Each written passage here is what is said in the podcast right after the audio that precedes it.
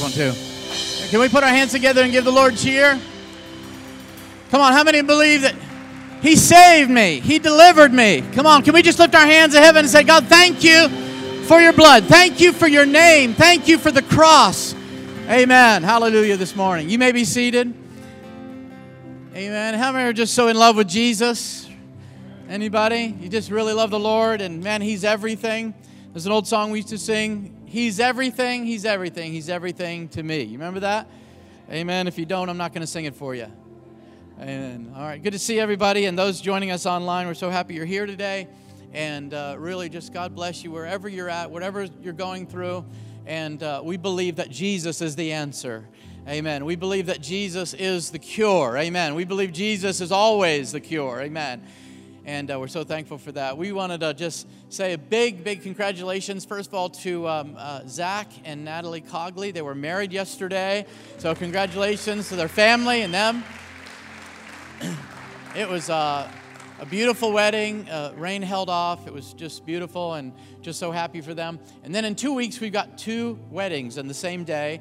And then in June, at the end of June, we have another wedding. And the end of July, have another wedding.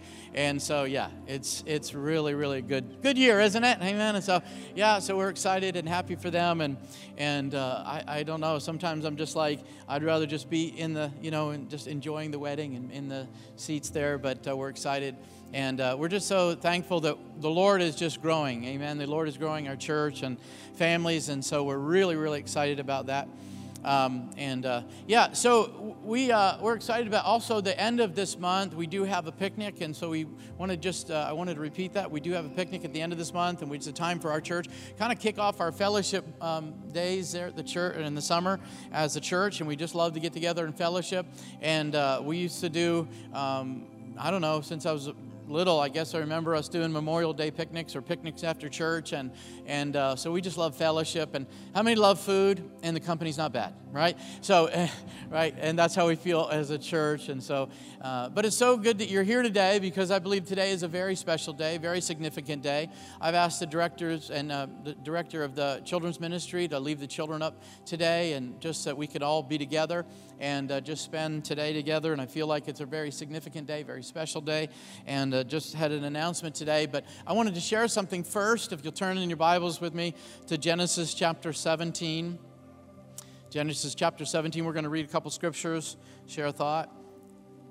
Amen. How many love God's word? Love, love the Bible, love God's word. We, one of our core values here at our church, and so we really love God's word. And it really speaks to us today, doesn't it? It's very relevant. In Genesis chapter 17, starting verse 1. So if you uh, have your Bible, you can turn there, your device, you can click there. Chapter 17, verse 1. This is about Abraham. How many have ever heard about Abraham, right? The Bible says in verse 1 that when Abram was 99 years old, the Lord appeared to him and said, I am God Almighty. Uh, walk before me faithfully and be blameless.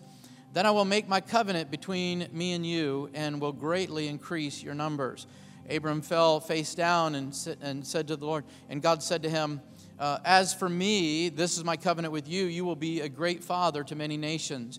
No longer will you be called Abram, your name will be called Abraham, for I have made you a father of many nations. If you turn over to Genesis chapter 22, as he began this journey in following the Lord and God directing uh, Abraham and, and where he should go, we find that God began to kind of look and and at his life and began to test his loyalty at one point and asked him to sacrifice his son. Some of you know the story. He went up to the mountain, and uh, as he laid his uh, son on the altar and getting ready to, to sacrifice his son, the Bible says the angel of the Lord stopped him and said, You don't need to do that. And so in verse 13 of chapter 22, Abraham looked up, and there in the thicket he saw a ram caught him by its horns. And he went over and he took the ram and he sacrificed it as a burnt offering instead of his son.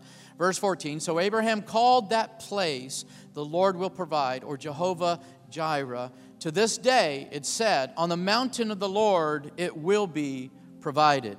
Amen. Jehovah Jireh. Amen. The Bible says. You know, I believe that as we look at this story and talk about some things today, that your name is connected to your destiny. Your name is connected to your destiny. God calls you to a purpose. God calls you to a place. God calls you to people. and, and, and Abraham's time that God was calling him out of obscurity. He was 70 years old when God called him, and he was called out of obscurity. The Bible says that he brought him out of a, a place that really wasn't heard of, and he made three promises to him. And the Bible says that he changed his name and then he connected him to the right woman and he changed her name. And in fact, the Bible records that uh, the Bible, or the Lord said that Abraham's name was High Father before God changed it. It was High Father. And then when God changed his name to Abraham, it was Father of a multitude. And then Sarah's name or Sarai's name said it was my princess. But after the Lord changed her name, it was mother of nations. So God took him on this journey and began to test him. And as we read, that he went up to the mountain and tested him his loyalty with his son and that he would trust the Lord no matter what. And, and then God led him on his journey to his destiny. And, and uh, really, it's really neat to look and see that everyone that after Abraham was named for a significant purpose, and that always connected them back to the promise that God made with Abraham. Abraham was the one that God would choose his lineage to bring Jesus, the Messiah, through, and uh, he was called the father of many nations. And so we see that really his name connected him to his destiny. How many believe in the power of a name? Amen. So God really said, you know, your name is about your destiny. And so one of the things we see in the Bible teaches us is that a name really that is given is given to establish a new identity. It really kind of describes a mission, your goal, your, your purpose, where you're going. And then it really helps to really, it really changes your, your direction, but it also changes uh, your timeline. There's a marker in your storyline. There's a change in the timeline of history of your life or your family. And the Bible says that's what is important about a new name. So we know that when God uh, brought Abraham to this place and he said it's significant for your name change, he said it wasn't just about a name change. He said it has everything to do with his destiny because his name change had to do with his destiny. And so, how many believe that this was probably the most important, uh, uh, really, story of Abraham's life was his name change, the father of many nations? Why? Because now, even today, people look back and they don't call him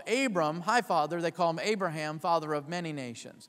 And that's why it was important because the Lord saw something that he didn't see. The Lord saw the future. The Lord saw, amen, where he came from, but the Lord saw where he was going and where he wanted to take him. And so as I began to think about this and began to study, and I, I began to understand that there was this, uh, the power of a name change in the Bible is so important. It really speaks of identity. It really talks about who you are and where you came from, what you do. Some of you have been named after your family. Most of you have your family's name, your last name is your family name. And, uh, and so some of you have been named after your father, your grandfather, aunt, uh, or uh, someone in your family that was uh, wanted to be remembered or, remembered or honored. And uh, some of you are, you know, uh, Henry VIII. I don't know. Just, you know, you, you carry that name on. And so they, you know, it represents your identity, doesn't it? It represents your family and where you came from and who you're connected to. Um, after you're married, like yesterday, uh, many times a, a, woman will take on uh, the husband's last name, not just uh, symbolizing the connection to his family, but also the next chapter in their life together. And so um, we, we understand the importance of a name change. A lot of people have, in the Bible especially, referred to their names as like geographical locations. How many have ever heard that? Remember Simon of Cyrene or Paul of Tarsus, Jesus of Nazareth. And it was how you describe somebody. How, well, who's Jesus? Who, who's that? Jesus of Nazareth. Oh, that Jesus. And so you were able to really pinpoint where they came from when, and where they were going, and what they were all about, and what their family was about. And a lot of times it talked about uh, places of significance. This, this in the Bible talks about this place of change. Um, how many know that uh, Jacob, you know, this was Abraham's grandson, who also had his name changed. Uh, he actually went to a place, saw a vision of angels and uh, that ladder from heaven and angels ascending and descending. And the Bible says the name of this place from now on is going to be called Bethel, the house of God. How many know it's important, right? Well, guess where Jesus was crucified? On a place called Golgotha or Calvary, meaning the place of the skull. How many know that's significant? But it also means a place of change. How many know we were changed at Calvary? Amen. We were changed. Something happened to Jacob after he went to Bethel. After Jesus went to the cross, something happened. And so we know that there's this place of significance. There's that place of change, and we know about that. And also, when you talk about a name change, and I love this part, it talks about the occupation. And not only where, uh, I guess it's still this way in a lot of countries, especially England, where you come from kind of almost represents, you know, what, what is known in that area, right? So uh, if you were, you know, from Cheddar, right, England, you would probably be best known for cheese, right? So you were known for that. And so the north, you were known for potatoes and some of the other. And so it also had to do with the occupation, what, you what you did, and, and, and how that you uh, conducted yourself, and your, your mission, your purpose, your goal in life, and talked about that. And so it describes what you do. And so a lot of times your name, like Abraham, really wasn't just who he was, but what he was going to do and, and what he needed to do. And so in biblical times, we see that they're really that intentional naming of their children or places so that it was very, it, it named their character and it talked about that situation. Many people look back and said, well, that was the place where the great flood was, or that was the place where the sea divided, or that was the place where Jesus uh, you know, ascended or descended or ascended into heaven. That was that place. And they looked at that place and they said, man, that's, that was so significant. But how many know that as believers in Jesus Christ, we have a new name? Anybody? We have a new name. And so uh, I love this idea about this, especially when it comes to who we are. And the Bible says that when we're born again, we have a new birth. There's a new creation we become, right? The Bible says we have a new heart, we have a new spirit. There's a, the, it even records in the, in the songs that we have a new song to sing. How many know you've been given a new song? Amen. It's not like the old song you used to sing but it's a new song. Amen. It's a song of redemption, it's a song of salvation. Amen. Come on, the Bible says that when John was in heaven, he heard two songs. He heard the song of Moses and the song of the Lamb. How many know that there's a song of, of what God did, but also what he wants to do? Amen. And so he, he, we see this, and, and the Bible says in Isaiah chapter 56 that God said, I will give them an everlasting name, and they will never be cut off. From the very beginning, God had in mind that we come under a new name. How many believe that we come under the name of Jesus? The Bible says that that name is where the whole family under heaven is named. Amen. Is the name of Jesus. So I don't know what your first name is, but we can call your last name Jesus. Because that's, that's your family name. You've got a new name. That's your family occupation. And I love this about the, the, the the name of Jesus. And in Acts chapter 11, the Bible says that the disciples were first called Christians. Christ was in that name, right? Christ Yins. If you were from Pittsburgh, this is how you say Christians Christ Yins. Amen. So this, this they were called Christians for the very first time. Why? Because it just wasn't like, oh, they were a bunch of crazy people that talked about Jesus. What was neat about it was it meant that they belonged to Jesus. They were Christians. They were Christ followers. They were ones that not just believed in Jesus, but they acted like Jesus. And they couldn't call them believers any longer. They couldn't even call them disciples any longer. And they couldn't call them people of Galilee any longer. Why? Because people from all over the world started believing in Jesus. So you had to have a term for it and a word for it and said, let's just call them people who belong to Jesus. Let's call them Christians. I love that. Listen to this. There's also that meaning, as we talked about, what it means to have a new name. This name in Jesus was, it also means a relationship to a business or profession. So when you said Christians, you didn't just say they belong to Jesus, you had to say that they are practicing the business of Jesus. They're in the occupation of Christ. Isn't that neat? Amen. So not only does it say where we came from, who we belong to, but it says what we do. And so I love that about a name change. So it establishes that identity, it defines a new mission and purpose and goal, it changes our timeline, and this is what it means to have this new name. And as we see it, Abraham and as what Jesus has done, and then what we have in this life, many times we understand that our name is connected to our identity. Amen. And so some of you are wondering what in the world these pulpits are doing on this stage, right? Let me explain that for a moment. No, for, to your right or my left, this is an old one. We got this from the third floor. We had to dust this one off. How many remember this one? Let me see your hand if you remember this pulpit, right? Okay. How many remember? How many remember when it wasn't white? It was it was uh, wood. I mean, it was wood, and it didn't have this. It had a sign that said "Jesus saves." Are you saved? How many remember that one? Put your hand up. Okay, we're getting down to just a couple here. Amen. But I remember this pulpit, and it really kind of took me back and kind of describes what's happening in our church today. And as I look at this pulpit, I remember that in 1969 we were called the Door. That's all we were called, right? And in 1974, we incorporated, became the Door Fellowship Church. And uh, somewhere around the time, we got this pulpit. I remember that. And I remember a microphone that came out. A big old microphone came out. And my sister and I used to, during the week, and our cousins, we used to pretend to have church. And I would preach, and, and I'd try to get them saved, and they didn't want to. But my sister just told me today, she just told me this morning that she jumped off this and sprained her ankle, right? So that's what pastors' kids do during the week, right?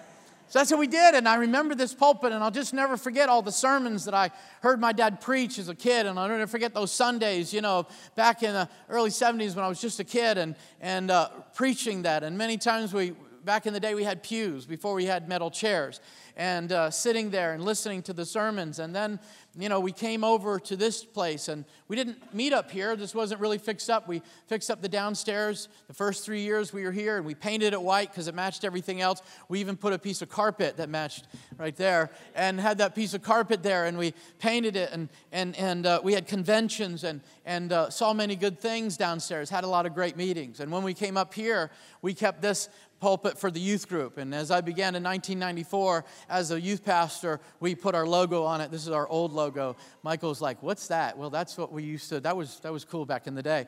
And that was our old logo. And man, I learned to preach behind that pulpit. I le- learned to really just do youth ministry and love on kids and see God move on teenagers' life. And as we kind of moved along and, and we moved upstairs, we had this. Well, we don't have it today. It's a plexiglass pulpit. How many remember the plexiglass pulpit. In my notes, beside plexiglass, I have RIP, rest in pieces. so I couldn't bring it before you today because that's where it is. It's in the plexiglass graveyard in plexiglass heaven.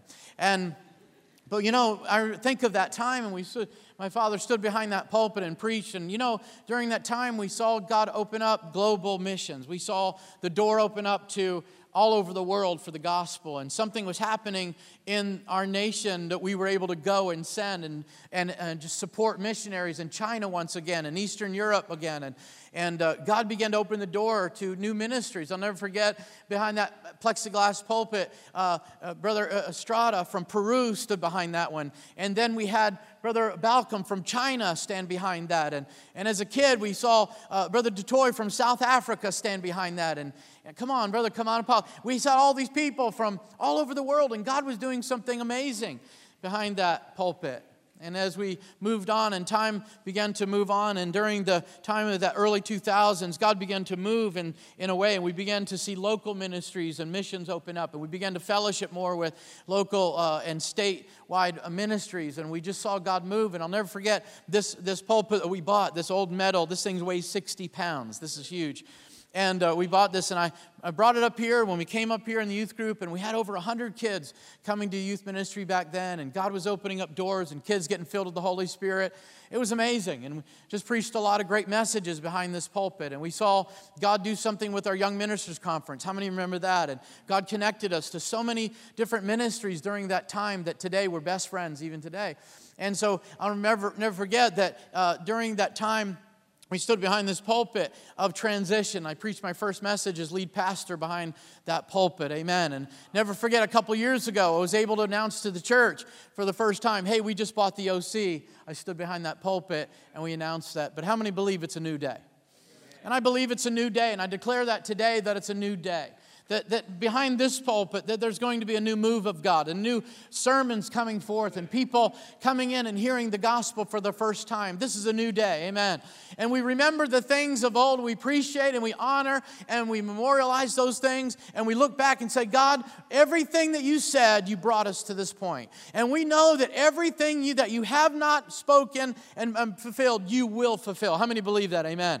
And we believe it's a new day in our church and we really do. And I just wanted to make this announcement that about 10 years ago, I believe it was, as Pastor Wayne and Pastor Margaret remember this time, we actually had this conversation up in the mezzanine about a new name for our church. And we felt maybe it was time to start thinking about a new name for our church. And we thought, well, God, if, if we want to do that, if you want us to do that, we'll do it. And so we just kind of rode that out. And, and um, then after transition, I just knew in my heart that God had great things for our church. And I knew that we were going to buy properties and, and someday maybe even build a new church and, and, and, and do all these things. And I knew those things, but I knew one of the things that we would do was change our name.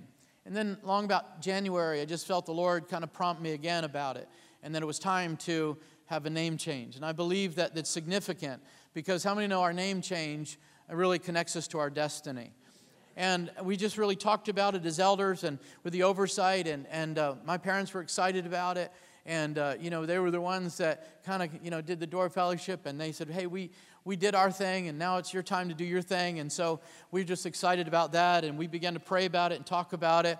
And uh, we said, well, we really kind of want a name that really is vision specific who we are, what do we do? When people look at us, they, they say, uh, this is what they do, this is who they are.